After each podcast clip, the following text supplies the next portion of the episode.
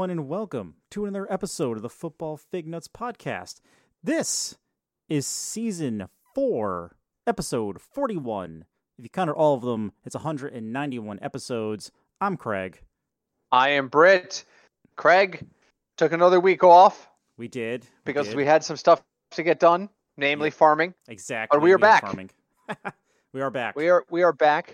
We are nearing the end of our farming journey, but there really isn't an end to the farming journey. We could probably just build the perfect farm and then do this forever. We could. Much like we could do this podcast forever. That's true. But That's right. I get ahead of myself. I gotta of myself. Craig, let's start where we always start. What are you drinking tonight? I'm drinking a beer that you gave me. Oh, I hope it's one of the ones I brought back from vacation. It is. Uh, this is Northway? Brewing Company, and it is Pale Bearer. Okay, have you tried it yet? No, I haven't opened it yet. Are you- I'm about to? Okay. So the, I, I'm not drinking tonight. I have a Diet Coke mainly because I just got back from vacation and I drank way too much on vacation. But after he try, uh, while you're, yeah, go ahead and bush this open. while he's getting that ready, I wanted to. I, I'll just tell you guys, we were on vacation in upstate New York, and this place is located in Queensbury. My God, was it good! We, you know, we ended up talking to the guys. I had to bring stuff back for Craig. Um, Avenue of the Pines was one of the best IPAs I've ever had. I drank it pretty much all weekend because it was readily available at numerous bars while we were up there. Um, Pale Bear is excellent. They make a great coffee stout called Obituary, and it's a really cool vibe. If you're anywhere near Queensbury, New York, please go and check them out. Really decent guys. Now let's see what Craig thinks of the Pale Bearer. Craig, talk to me about Pale Bearer. Okay, so this is a hazy IPA with the uh, Death Wish coffee. Right? Death Wish is a local coffee maker up in that area, and yes, it's an IPA with coffee. It is seven percent. Now it is it is much more IPA looking than I had in my head. You know, because you say coffee, yeah. I'm thinking like darker beer, but that's fine. That's fine. No, it's it's So a we're going in. legit, it's a legit just coffee IPA. Yeah, Wow. I'm interested to see what he thinks here. It's very smooth. The coffee kind of like lingers in the background. So when you 1st Mhm. taste it, you get that like, you know, that bitter IPA bite. And then it's just Mhm. like a coffee aftertaste. Very good. Yes, so they made a split version of this. So you're drinking Pale Bearer, which was brewed with the coffee. They actually made the exact same beer without the coffee added to it. That's called Infinite in Wisdom. Oh. and that's freaking delicious too. I don't know. I gave you a can of that. If I didn't, I will try to save you one, but I can't promise you anything because it is so delicious. fair. I've been drinking it. that's The fair. coffee, the beer you were drinking is a 3.83 on Untappd. Really? The Pale Bear, 3.83. It and some of the and that's that's some of them are even better than stronger than that. I mean, uh, Obituary is a 395. Um, just looking at their list really quickly. The one I just mentioned is a 383 Infinite Wisdom. A- uh, Avenue of the Pines is a 383, and that, Yeah. that's highly underrated. You, I you gave that loved that one, didn't you? Oops. I gave it a 4.75. There, that's that is very high from Brit. Yeah, do you want do we want it? Let's have that discussion really quick. Hold on, I will. Why not? Other other other beers in the 4.75 range include Bloomerang from Two Roads, which they don't make anymore. Sad. Um, Voracious Fall, Haze from Treehouse is a 475. Uh, Alta from Fox Farm is a 375. Awkward Hug. If you've listened to this podcast at all, you've taught, heard me talk about Kent Falls Awkward Hug and Crucial Mass. Those are 475 beers for me. Avenue of the Pines by Northway Brewing is a 4.75 hands down. We literally went away and every bar I was in, if they if I didn't know what to get and they had it, it's what I ordered. When they ran out of it in the hotel bar, I was walking towards the bar. The bar the bartender was so used to me by day three, he saw me coming, he just started shaking his head. Like, don't even bother, we don't have it. Just shook his head. And so definitely if you're up that way or if you're in the um Adirondack region of New York, you can find it in almost all the liquor stores. Try Northway Brewing. Fantastic stuff. Was very impressed with it. Um, I I have yet to try something there I didn't didn't like. So, have you tried any of the other ones I sent with you? I sent to you. The session you gave me. The, okay. I had that. Okay, one. how'd That you like the good. se- If you like sessions, because I know not everyone does, uh, that was really good. Okay. I enjoyed So it. there you go. All right. So check out Northway Brewing when you have a chance. And if you're going to go to Northway Brewing, send me an email, fignutsdfs at gmail.com. I would love for you to bring me some back. Um, actually, funny quick story before we get into the, the next segment here. Uh, one of the guys who likes to watch us farm that Craig and I know uh, goes by the Twitch screen name Bogris. You know who Bogris is. Yeah. Okay.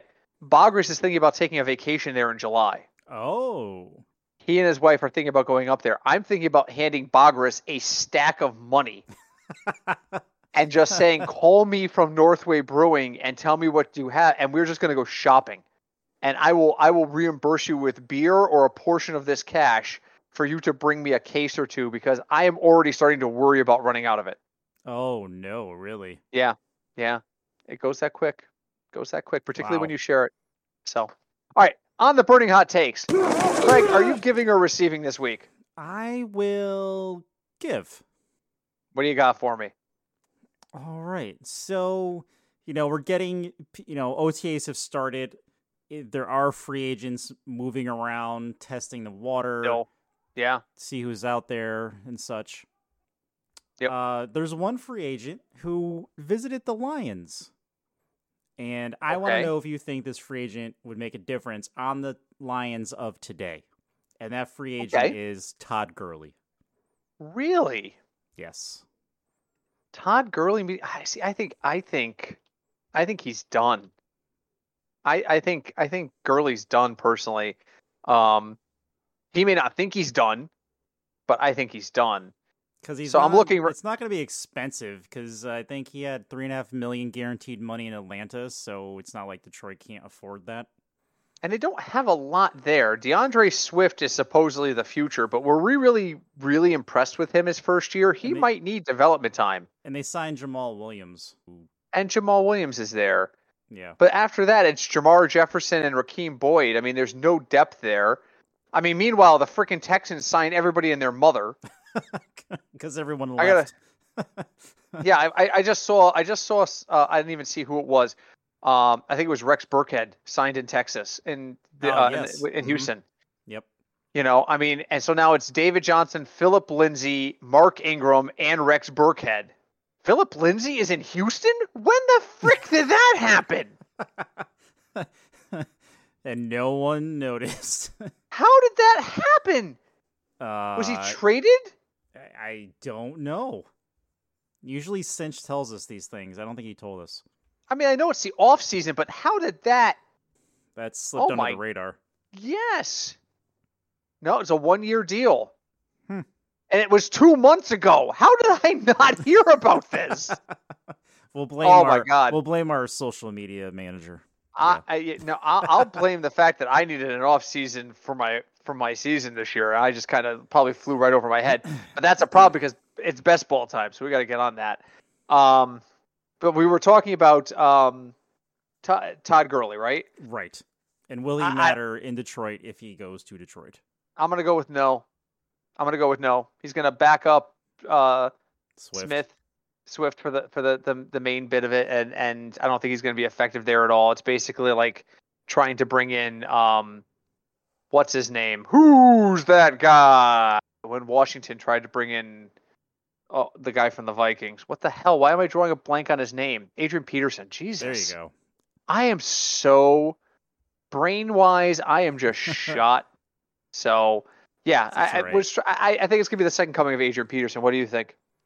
I think so. If he does go there, you know, he'll have a couple of good games, but it's not going to be what he was before he hurt his knee. From a fantasy perspective, if you can get him on the cheap at the end of the draft or get him off of oh, waivers, Sure. pick him up. Yeah. Pick him up, and after week one, if he has more than 50 yards rushing, you trade him for anything that someone will give you. and that's not a joke. Sell high.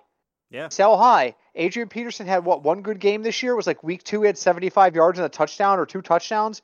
And all of a sudden, people were like, oh my God, everybody's buying on Adrian Peterson. Adrian Peterson's not done. Yes, he is. You just you just makes it look like he's not. So you you, ever, you sell on him, and that's what you do. You sell on this, and then you see if you can get something that's better for it. You know, might be might be able to get something better. So, pardon me for one second. My allergies are ripping. How have your Oh. allergies been? Today, not too bad. Um, Okay. actually, I know all the the mask mandates are going away, but when I go f- outside, like I still wear one. It actually really helps my Mhm. allergies. So I don't wear one when I'm outside and not around people, but I'll if I go in anywhere, I'm still wearing a mask. And if I am anywhere near people that I don't know, yeah, but like yesterday, Mm-hmm. I was say you know you you know where I live. There's a lot of trees around here, so there's and there's and, and same thing with mine. You know where I live. Oh Yeah. my god, I freaking took my car to the car wash last week on Wednesday or Thursday. When did the rain come in? The rain came in Friday around here. I think it was Thursday then. yeah Friday. I took I took my freaking car to the car wash. It must have been Wednesday. Okay. I took my car to the car wash and I go to pick up my wife after work and I'm look, look, I was productive today on my vacation. I vacuumed out the car and took it to one of those automated machines where it gets slapped with weird noodle like sponges and it comes out clean on the other side. And she was like, Good for you. We park the car. The next morning I come out to drive her to work and there is a thin layer of pollen over my entire car. And I mean noticeable yellow. Not like I walked up and I want like a white glove and I ran my finger along it. I mean like the naked eye could detect a film of yellowish pollen all over my car. I was times in New pissed. England. I was rip shit pissed. I looked at my wife and I said, I'm gonna have to invest in like one of those monthly plans where I can come and get a free car wash, There or I give them like forty dollars a month up front, Yep. and I get like a, a wash a week. That's gonna be what I'm gonna have to do. That's what I'm gonna have to do. So Houston, by the way, because now I just want to go back to Houston for one quick second because we mentioned Rex Burkhead. They have become a dumping ground for like guys that were good two or three years ago. Let me just Yeah, throw out some of the names that are they're just trying to get anyone at this point now because everyone So just- left.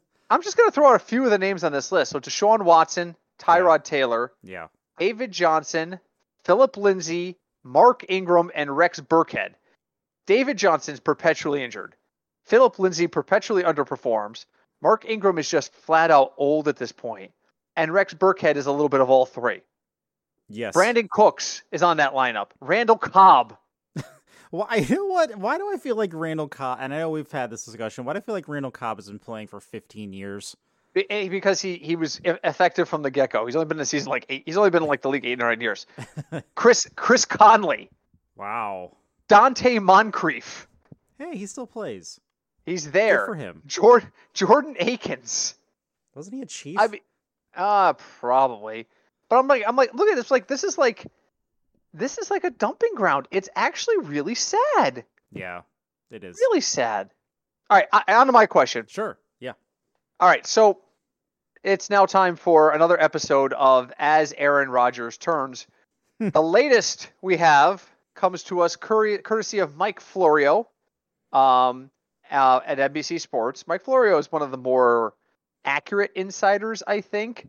Um, like he's like there's there's there's what I like to call the Ian Rapoport line. Mhm. And if you're if you're above that, then you're reliable. If you're at or below that line, then I feel like you just make stuff up and hope some of it sticks. You're basically QAnon for football. You know, you you go out there and you make some sort of random claim like big news from the Packers today, and then the Packers release some guy they drafted six years ago, and people were like, "Wow, Rapoport knows." No, no, he doesn't. So I'll take Mike Florio at his word. Mike Florio is reporting that the Packers are not going to trade Aaron Rodgers because the Packers do not believe he will sit out the season if they fail to trade him. Rodgers has said, I may sit out. Um, Matt Schneidman of the athletic.com told him it makes plenty of sense. He wrote that the Packers would trade Rodgers if the Packers believed he was truly never committed to playing for them again. So Florio is saying if the take from a guy close to the Packers is they'll trade him if he's really done, and now they haven't traded him, that must mean the Packers think he's not really done. Craig, does Aaron Rodgers play for the Packers if he's not traded? This season? My initial impressions of you know just following the whole situation is no, he does not play. So you think that you think Florio's wrong on this one? This in particular because I think this has become such a thing now that if Mhm. Aaron Rodgers, after everything he's said and done, turns around and plays for them, like no one's going to take him seriously anymore. No one takes him seriously now. Yeah, I know. The so- guy's but I mean, if he goes if he goes back on everything he just said, uh, he's he's not going to make him look good. Yeah. Oh my god, yeah. I, I, I, I don't know. I think this could go either way. I can understand. I can understand Florio's reasoning. I can understand Matt Schneidman of the Athletic saying that if they thought he was done, they would trade him. Um, I, I, I get all that. Um, you know, I don't know. I don't know. I, I, I think, I think he, I think he'll fold. I do. I think he understands time is short, and you know what? Listen, Aaron Rodgers. I know you listen to our show, so just listen. There are a lot of places worse than Green Bay. A lot. Houston. Houston. My God, we both said at the same time. That was completely unplanned. Completely unplanned. Houston. You could be in Houston. You could be in Miami. Okay. You could be in Miami. Do I need to just keep listing teams that are worse? Because I will. You could be a Jet. You could be in Washington. mm-hmm. You could be a Carolina Panther. You could be anyone in the AFC West that's not called the Kansas City Chiefs. There's And- always something worse. and which is which is funny because Patrick Mahomes said he would love to have Aaron Rodgers in the AFC West. Yes. Yes, and if I if I were a quarterback in the AFC West, I would be insulted. You basically just said I, I I'm tired of playing against losers, which isn't which isn't wrong. Vegas hasn't put together a good team since they moved to Vegas. The Chargers had their shot and blew it, and Denver was run by John Elway. None of those teams. I, I right. You know what? Right off the top of your head. Side question. Yeah. Chances the Kansas City Chiefs, knowing what we know today, knowing we know today, chances the Kansas City Chiefs win the AFC West this year. Like percentage? Percentage. Uh, you know, bearing unforeseen injuries and such. Yeah. Knowing what you know today. uh, ninety-eight percent. I, I, I'm going 95 just because I'm a skeptic. That, do you, would you put that high on any other team in any other division in football? Uh, no, not now. No. I'm looking at the list right now. I have on my screen everybody by division. There is nobody I'm that confident in in any other division. No. Even Tampa. Tampa's division got really bad because Drew Brees retired. Even them. I, Yeah. I, no. And No, apparently I can't. Brady is- is having knee issues in camp. So Good. Good. Fall over and retire. All right. I'm sorry. I got sidetracked there. All right. You have one more question for me. What do you got? Um, let's see. Where does this go here? I had two uh, two things here. Okay, so and we we already know Sean and uh, Cinch's opinions on this topic, but a former cornerback named Jay Cutler Uh-huh. he suggested that the Bears shouldn't play Justin Fields at the beginning of the season because it would go bad and be extremely stressful for him Okay. and that they should let him stay on the sideline, you know, play behind Andy Dalton, and you know maybe go in towards the end of the season, but not start the season. okay. How do you feel? Should Justin Fields start, or just sit and watch and learn? I'm sorry. I, I zonked out there for again. Go back to the beginning and do that again. So Jay Cutler, I seriously just zonked out for a minute. Jay Cutler. Jay Cutler, he said that the Bears, or he, if he was in charge of the Bears, he wouldn't play Justin Fields to start the Bears season. Okay. because it would be too much for him. It's too stressful to play in Chicago, and he should just sit and learn, and then maybe eventually start, but not start the season. Who who would they start otherwise? I don't even know who Andy else is Dalton. there. The Red Rocket. Do you think you can win this year? Is the is the response. If you think you can win this year with Justin Fields, you start Justin Fields. if you think I'm going to throw him out there so he gets that year of experience, otherwise known as the Peyton Manning approach, and I don't care if he goes four and twelve like Manning did. Everyone forgets that Peyton. Manning won four games his first season. Never bad. forget that. Um, if you're okay with that, then I, I personally I'd start Dalton, but I would I would sit Dalton down. I think you owe it to Dalton, just as a decent veteran, to let him know what your plan is Right. and say, listen, it, th- this looks like it's going to go as bad as it's going to go. Probably around week six, seven, or eight, we're making a shift. This is the plan. It's going to happen. Right. no, I So I agree. I know Cinch, you know, thinks he should just, you know, start the rookie and see what happens, but I think I prefer waiting at least a few games, you know, Mhm. than just Yeah. throwing them out there. So, because the, NFL is such a big switch from college. I mean, yes, Oh, it- yes. yes, it's the same sport, but it's played completely differently. So, I, I was looking for another article I wanted to bring up with you today, and now I can't find it. Of course, I can't find it. So, oh, all right, yeah, I'm with you there. I'm sorry, I'm just my brain is. I'm still in vacation mode here. um, okay, so other stuff that's going on. Did you hear that Adam Vinatieri is going to retire? officially, is he? Yes, he told last uh, last week. He told uh, Pat McAfee that he is making the decision to retire. He has not formally done it yet. Um, and there is one rumor that there is one NFL team who is like, dude, we are so desperate, we will throw money at you. Adam Vinatieri's kicked for 24 seasons. It's a long time. 24 seasons, and he is the best pl- smelling player I've ever met. I walked past him once, or he walked past me once at a card signing, at a, at a sports signing, and he smelled fantastic. Might be a little too much cologne Adam, but it smelled fantastic. So easily the best smelling kicker in football. Um, is he a Hall of Famer? Uh, I think he'd have to be. It's hard. It's so hard as a kicker to make the frickin' Hall. I mean, how many rings did he get Tom Brady? Three? Haha, Oh, sorry, Cinch. Yeah, I mean, I, I mean, yeah, I'm pulling it up now. NFL kickers that are actually in the Hall of Fame. Uh, okay, no, I don't want to see this ad. Sure you do. Uh, there we go. So, okay, it's by position. So now I got to scroll all the way down to wherever kicker is on this list. Oh, there we go. There's four.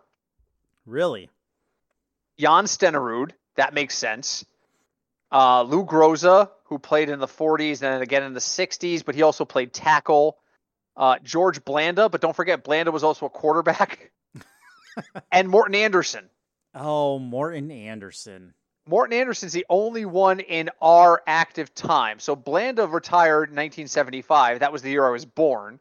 Groza finally retired in 67 before we were born, and Jan Stenerud was retired in 1985. We were we were I was collectively 10 years old, and I think you're a year younger, so we were like nine. So in terms of kickers we actually saw play in our fantasy football lives, it's just Morten Andersen. Yes. So does Adam Vinatieri belong in the same breath as Morten, Morten Andersen for you?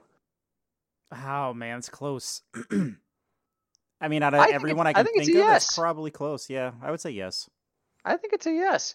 Did we find out? Did we, we we've got the class of 2021 up, right? Anybody anybody good? Oh well, Peyton Uh, Manning. Yeah. We haven't talked about that at all. Hold on, let's see if I can pull it up really quick. Because honestly, I have not paid attention. I can. Uh, Alan Faneca. Okay, yeah, he was a fantastic guard. Tom Flores from the Raiders. Oh, that's kind of, eh. Calvin Johnson, Megatron is going in the hall. Really? Nice. Mm-hmm. Nice. John Lynch, the safety, Peyton Manning, Bill Nunn, who was a, uh contributor and, I, and was a Steelers broadcaster, I believe. Wide receiver Drew Pearson, who was a Cowboy way back in the day, and cornerback safety Charles Woodson. Really? He's So- not in yet? I thought he was. He, he's he will be this year. So Faneca, Flores, Calvin Johnson, Megatron, John Lynch, Peyton Manning, Bill Nunn, Drew Pearson, and Charles Woodson. What name jumps out from you as like, oh, good for him? Uh, Got to be Megatron, right? I would say I would say Megatron only because he he retired a lot sooner than people thought he would. Mm. So I think people He only played nine years.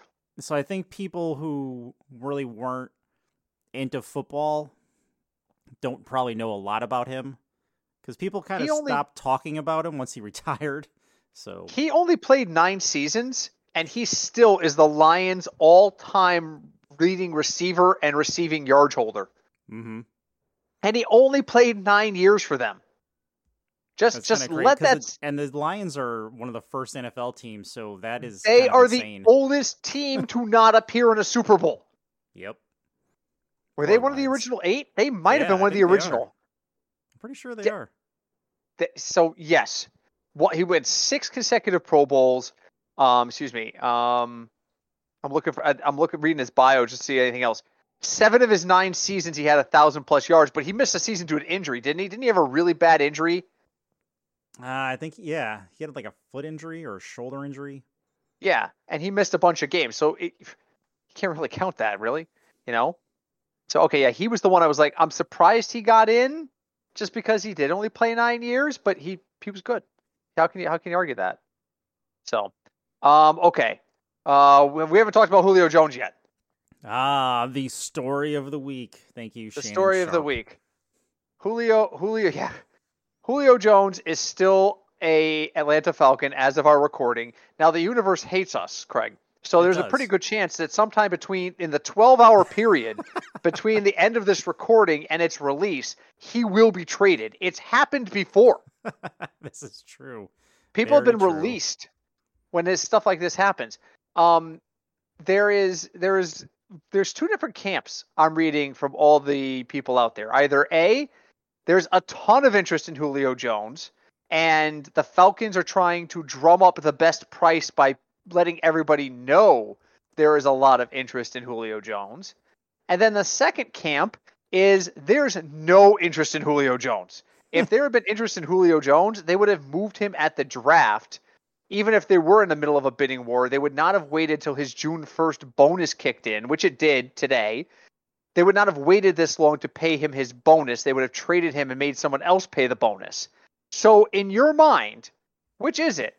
Are the Falcons trying to engage in a trade war to amp up his value, or is there simply no one interested in Julio Jones?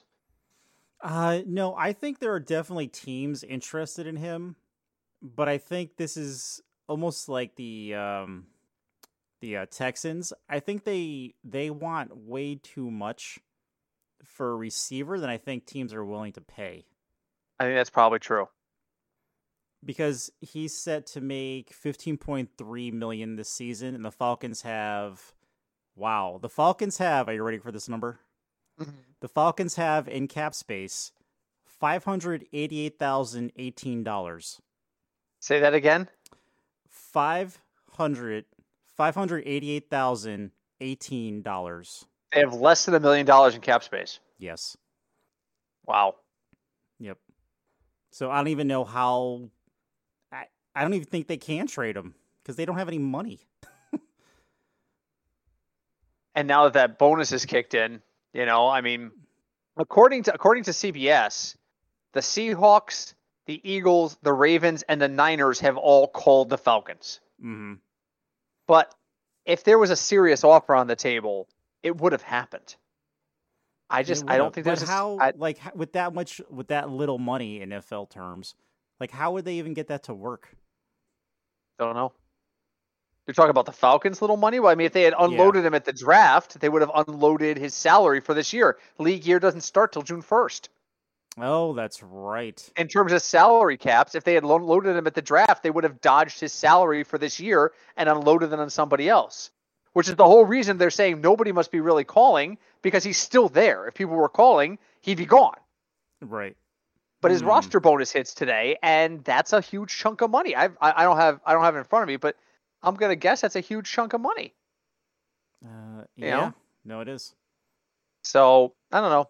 So for, these are these are the four latest teams according to CBS that so ha- with we- that with the bonus, his scheduled cost to the Falcons is twenty three point zero five million dollars. you're talking about 20 plus million dollars in cap space that you just there's no way that there was a deal a, a decent deal on the table at the draft and they did not take it it's just not possible right i mean Yeah. And the next That two suggests- years, the next two years he's supposed to make 19 million in 2020 at uh, 22 and 23. So okay, so now so now this this says to me that it's a little column A and it's a little column B. So are people calling? Yes. But they also know the Falcons are desperate. They know the Falcons cannot afford to keep this guy. So they are not making legit offers. Hmm. Meanwhile, the Falcons have a minimum offer in their head. They want everyone to engage in a trade war, and the trade war never materializes. So you got all these people calling and asking, "What do you want for Julio?" But they're looking for a low ball offer. They're looking to make a low ball offer because they think the Falcons will trade him for a bag of peanuts. And at the end of the day, the Falcons are going, all these people are calling. Someone is going to just snap and be like, all right, fine, I'll give you three number ones for him or something. And it never materializes. Yeah, no, I mean looking at those numbers that that makes sense now. That could be totally And case. now, and now the Falcons are stuck because now they are on the hook for his roster bonus unless they find a trade partner who is absolutely willing to take that entire salary off their hands. yeah. Because Julio ain't going to renegotiate. No. I don't even So- know if I don't even know if those teams he's talking to can afford him. Right. Right. Hmm. So, uh, by the way, another another rumor CBS kind of published today. Um, there's a rumor that the Vikings tried to trade up to the eight spot to draft Justin Fields. Oh, so, really? uh, Sean, be grateful that the Panthers did not trade with the Vikings, and uh, that you got Justin Fields, and that uh, you didn't end up with Kirk Cousins, because that's what would have happened there. Kirk Kirk would have been pissed off. Kirk and Aaron Rodgers would be sitting in a Starbucks together, stewing about it, and uh, yeah, that's what that's what would have happened there. So. Yep. So, poor um, what else is going on here? Oh, all right. I read an interesting article today. I want you, I want your, Yeah, your take on it, and I can't find the article. Okay. What's that? Okay, go ahead. Um, uh, I, I, I, I swear to God, I should have saved it. I didn't, and now I can't find it. Um, there was a guy who put out a list of players who need to need to perform now, Okay. or they're going to be out the door from the league in general. This is this is it. You are out of time to develop. It's go time. There were two names on the list. It was five players total, but only two of them were quarterbacks, and that's what stu- uh, struck me. Okay. Daniel Jones Huh. and Sam Darnold. Darnold Really? just got traded to another team. And yet this guy's point was the reason he was traded to another team is because his team, you know, the Jets just sat there and said, We wasted our time on this guy. It was a waste of time and money. Mm, Darnold has to prove them wrong this year, or he's never going to be taken seriously. Meanwhile, Joe Judge and the Giants are starting to look at their pieces and saying, on the offensive side of the ball, we need somebody to bring it all together. We have got a great running back coming back from an injury. We hope he'll be great when he comes back from the injury. We have decent wideouts, veteran wideouts who know what they're doing, and we're, we're we feel like we can contend in a very weak division. My mm. question for you to consider which one is under more pressure? Daniel Jones or Sam Darnold to perform? Which one's in Uh, more trouble if they have a bad year? I think it's Daniel Jones. Okay. Uh, because you know, first off, everyone was really questioning why the Giants drafted him, so he kind of had to prove to people that he was worth a draft pick already. Not that that Mhm. was his fault, but you know, Mm. he went way before anyone thought he would, and he's. You know, if he doesn't perform well this year, and I'm saying last year was his fault because the Giants in general just kind of fell apart after everyone got hurt. Mhm. Um, you know, are they gonna are they gonna re-sign him when his rookie contract is done if he does bad this year? Yeah, maybe not. Yeah, it's a fair point. You know, Darnold. Look, look, the Jets as a whole, as a team, and as like a company and management are just awful. So, was Darnold good? Not necessarily. Did Mono help? Not really. But the Jets had so many other problems. He Darnold was not going to be able to fix the Jets. So I think that Darnold he has one or two seasons left to prove the Jets wrong. I agree. I, I, I, yeah. I think that's kind of uh, where we're at. Yeah. So Yeah, I was just I, I just found that interesting. I'm like, okay, this guy it's a make or break. I, I I still think Daniel Jones would have been better last year had Barkley not gotten hurt. It's it's hard. Yeah, you can't say that definitively, but he got hurt, and their offensive plan just exploded. Yeah. So and they still they still and they were still in it because the division was so bad. yeah, It They don't need to be they don't need to win 11 or 12 games. They win they win 8 games, they're in the conversation. That's how bad the NFC East is. 8 wins can put you in the playoffs. if you're in the NFC East, yes. Yes. oh, anyway, I want to go outside of football for a second because I'm going to go to a sport that is near and dear to your and my heart, um, which not a lot of people talk about, which is tennis. Because the uh, French Open's underway, Yes. and uh, I'm sure you saw that Naomi Naomi Osaka withdrew, citing uh, mental health concerns. Mhm. Um, Well, talking number- to the media, yes. But no, she said she was very clear. Was mental health concern. She she just talking to the media is what started the firestorm. So, for those who don't know, there is a requirement after each match for winners and losers to do a, a time with the media at all the majors. It's required, just like all the other sports. You know, Like baseball has it. Talk to, yeah. Right. If the media says we want to talk to them, the difference is it's an individual sport. So you're going to get called.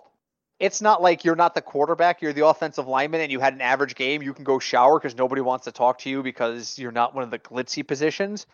Um, it, that no, they're going to talk to you. She said no, and took a fifteen thousand dollar fine as part of it. At some point, she made the decision to withdraw. And also at some point, and again, I'm saying this at some point because I don't know the order that this happened in. The organizers of the French Open tweeted out a picture of four former champions sitting in front of microphones after they had suffered losses, and then titled the tweet, They Understood the Job. I don't know if she saw that and then said, All right, screw these people, I'm out. I have Hmm. no idea. But she came out and said, I'm going to withdraw from the uh, from the French Open for mental health reasons. Um, I've battled depression for years, and I I'm not doing this. Reaction has been mixed. Today, in particular, a lot of people came out in support of her.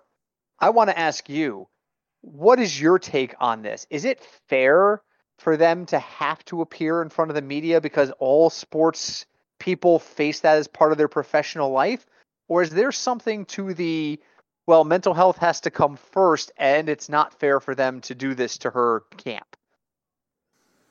Uh, I mean, yeah, it is. Is it is expected of people, but you know, if the player wants to decide if they want to do it, like after the fact, so say you know, like for example, the end of you know, like the end of Wimbledon or what it say, mm-hmm. right? The two players are on the court.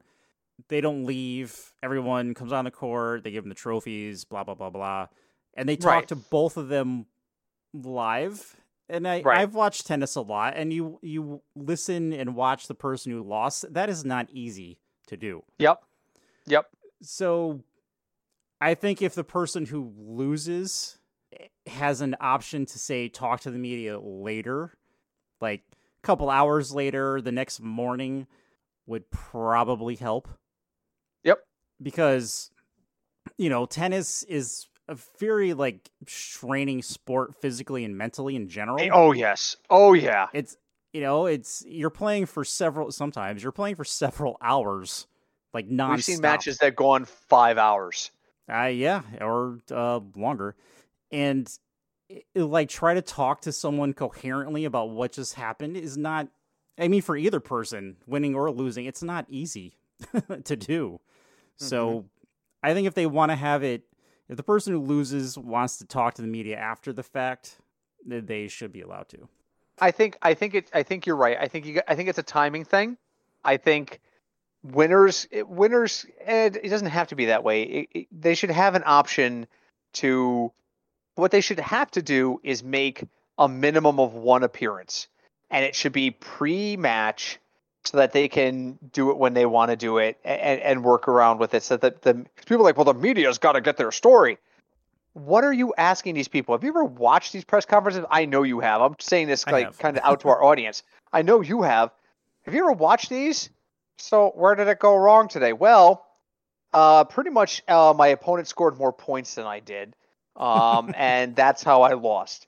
If you could go back, what would you do differently? Well, I would definitely score more than they did. I mean, Jesus Christ, people. That, and when you're talking about like, I mean, you're talking about like in major finals, there was that one woman who broke down at Wimbledon and cried on the Duchess Oh, because yeah. she was. I mean, that was years ago. Listen, and this is not new for everybody who's like, this has never happened before. Um, I have a phrase I'd like to remind you of. Quote Marshawn Lynch. I'm just here so I won't get fined. End quote. Super Bowl Media Day, January 27th, 2015. Because the first thing I thought of when this happened was Marshawn Lynch has already pointed this out.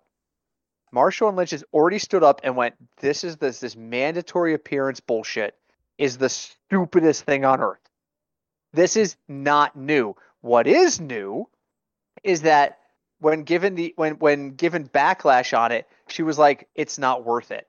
And the Yeah. number two tennis player in the women's in the world and, and the women's side pulled out of a major because of it, and they need to react. Every major sent out messages of support today, and it's a damn good thing because if because you know Wimbledon's got to do it, and you know the U.S. Open's got to do it because they've still got tournaments to play this year, and they want her there. They need her there. So they need to support her. And then the Australian Open looks at it and goes, Well, shit, if we don't say something, maybe she doesn't come back next year. I mean, if you look at, I mean, people forgot because you know, it's if you don't follow tennis, it's very easy to not remember people's names. um, Yeah. like Ashleigh Barty, Barty, she actually because of almost the same thing, she stopped playing for tennis for two years because mentally she couldn't deal with it anymore. So from like Mhm. 2016 to 2018, she did not play tennis at all. right. So And I'm, I'm, I'm pretty sure there are a couple other examples. Here's a Bleacher Report article 13 athletes who didn't really want to be interviewed. uh, Ken Griffey Jr. was grumpy with Linda Cohn. playoffs, playoffs, Yeah. Yeah. Seriously. um I'm looking I'm I'm looking right now at a list. I'm looking for like the obvious one. Rajon Rondo, Gregg Popovich. Oh my god, Gregg Popovich, the coach of the Spurs, used to get fined all the time because he would be like these are the stupidest questions I've ever And that's the thing. they're dumb You questions. That's it. You're not asking them things you don't already know the answer to most of the time or you it's not it's not a polite interview. It's not. Particularly in the tennis media, they want you to react. They want you to re- react. Oh. And, and Yeah. I, you know, so I'm I'm looking at this list. I'm looking at um Larry Merchant, who if you don't follow boxing, was a HBO color analyst and interview guy for um for for HBO's boxing. Who, if you do know boxing, you'll remember Larry Merchant as the guy who said the scorekeepers had it wrong every single time. So Craig and I could go into a boxing match. Craig knocks me down six times in seven rounds. For some reason, I keep getting up, and for some reason, the referee hasn't stopped this fight. I'm bleeding. Um, I can't see. Whatever you want to do, to, but for some reason, they're letting the fight continue the guy who did the the the the scorekeeping would come on and say, "I have Craig winning this fight in a landslide," and invariably Larry Merchant would go, "I'm watching a very different fight." How are you watching a different fight? I can't see. I've spent more time laying down and standing up. I'm losing this boxing match. But he was always that guy who had to push the button. He did it once. He did it once to Floyd Mayweather um he he he he talked about he brought up some cheap shot thing that looked like a cheap shot. I think it was against Victor Ortiz and Floyd Mayweather just wanted to say, "Well, I don't want to talk about that. I just want to thank everybody for tuning in. We had a great fight tonight, blah blah blah blah blah blah." And yet and yet he went back to it. And he was like, "No, you know, really, don't you want to say something about Victor Ortiz?"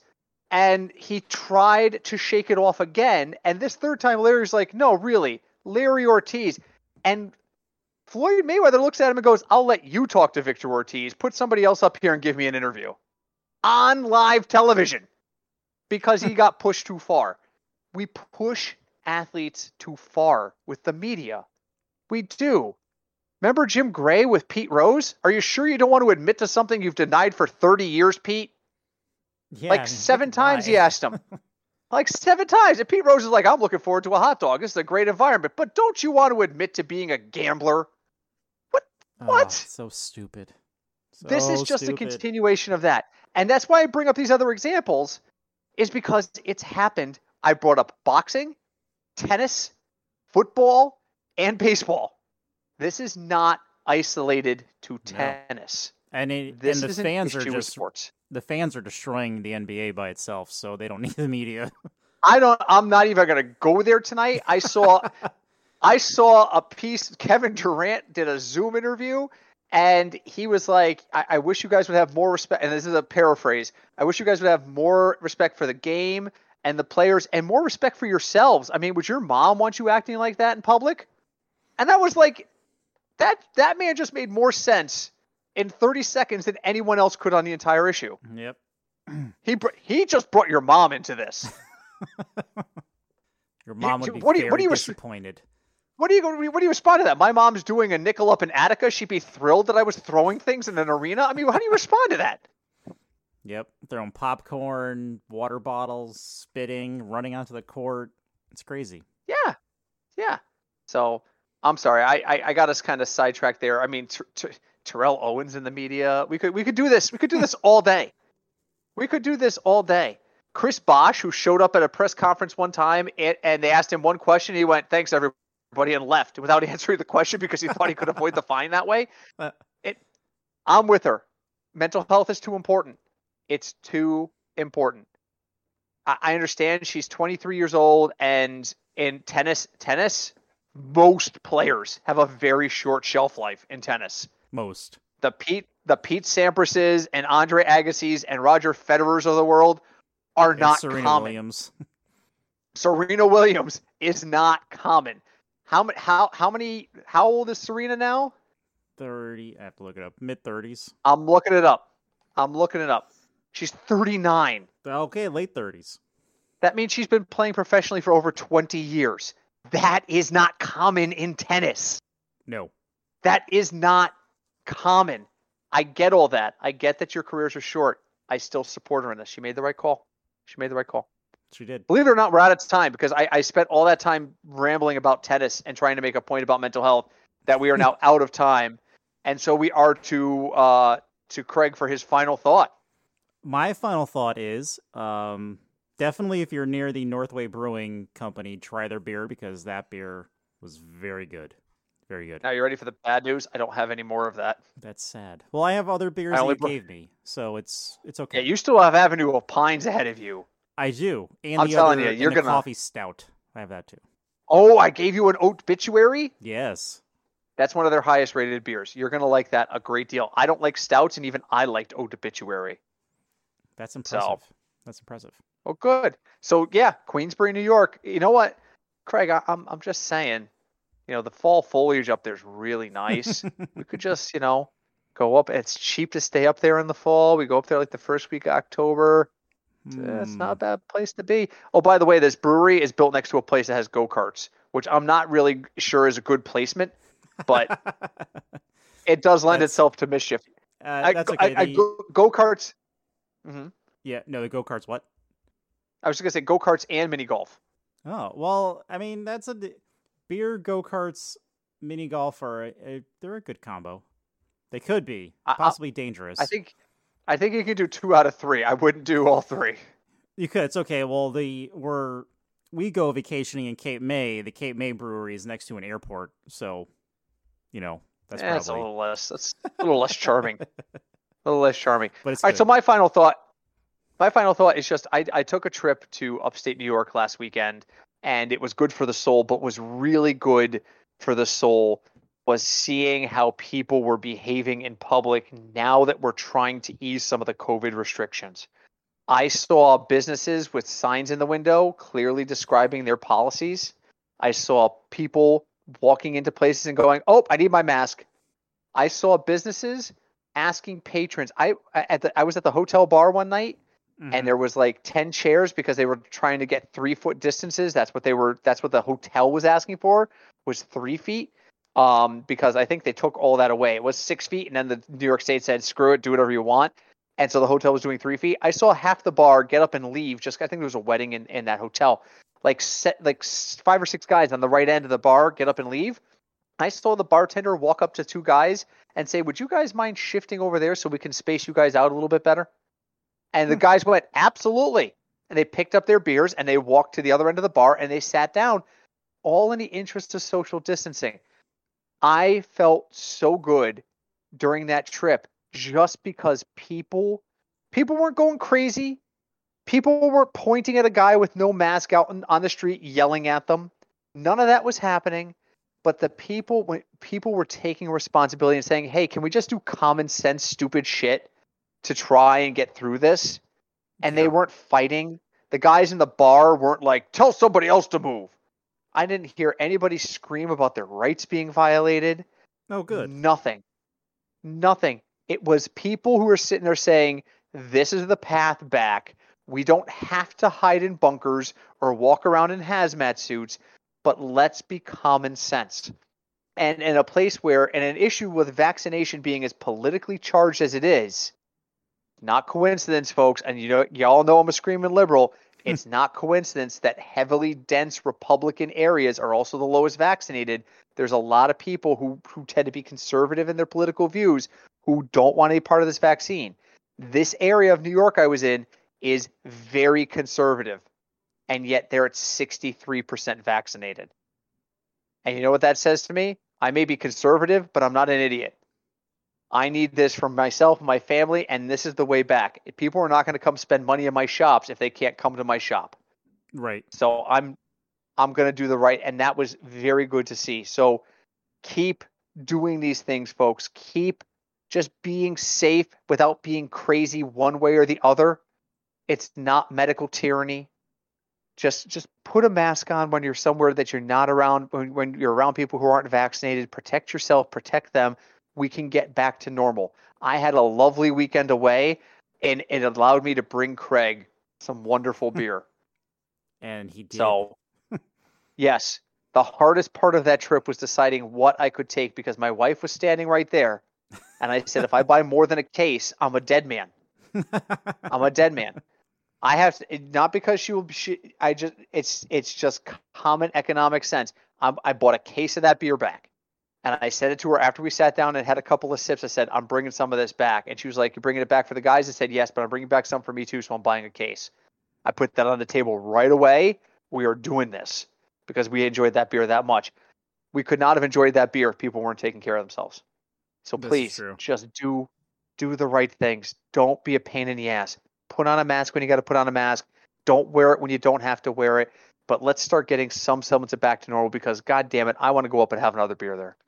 So, in the meantime, leave us a review wherever you listen to us. We're on Apple, Stitcher, Player FM, Spotify. Uh, aren't we on like Amazon now or something? We're on somewhere Audible. good. Audible. Audible. We're on Audible, which is owned by Amazon. So there you go. Yes. Um, we're in a million different places. Leave us a review. Reach out to us. We are at Fignuts DFS on uh, Twitter. Uh, we have a fancy social media coordinator. His name is The Cinch. Reach out to him. You want to get his attention? Tell him Tom Brady stinks. That'll do it. I don't recommend it, but I'm saying if you gotta, there's where you can go with it. Not recommend it. And don't complain to me when he tells you you can go stew and he out argues you because he knows the stats better than anybody. Um, also, reach out to us via email. Fignutsdfs at gmail.com is our email address. You can also find us on Facebook. We are the Football Fignuts podcast there as well. Uh, we will be back probably not well maybe next week. We're the the streaming um the streaming task that we've been working on might hit a hiatus after tomorrow. So there's a possibility. I mean, we'll we'll see, but we'll be we'll definitely be back uh, before the end of June, and then I can't believe I'm about to say this, but we're about three weeks. Best ball season's kicked off, and we're only three weeks from draft prep season. I got an email today that John Hansen's put out his first version of the draft guide for 2021. Really? Yep. Wow. He's put out he not he's one of those guys that revises his draft guides frequently. So like this is version 1.0. By the time we sit down to do our draft, he'll be on version like 4.3. That's just the way he does it. He likes to put out his basic strategy based on what he sees. He likes to do a few drafts, then he goes back to it. So, I mean, you're talking about a guy who's in like 45 leagues. This is what he does all the time for a living. So, until then, stay safe out there. Be good to each other. Uh, we will see you in a week or two. Until then, my name is Britt, I'm Craig. and we are the Football Fig Nuts Podcast. Hi, Deb.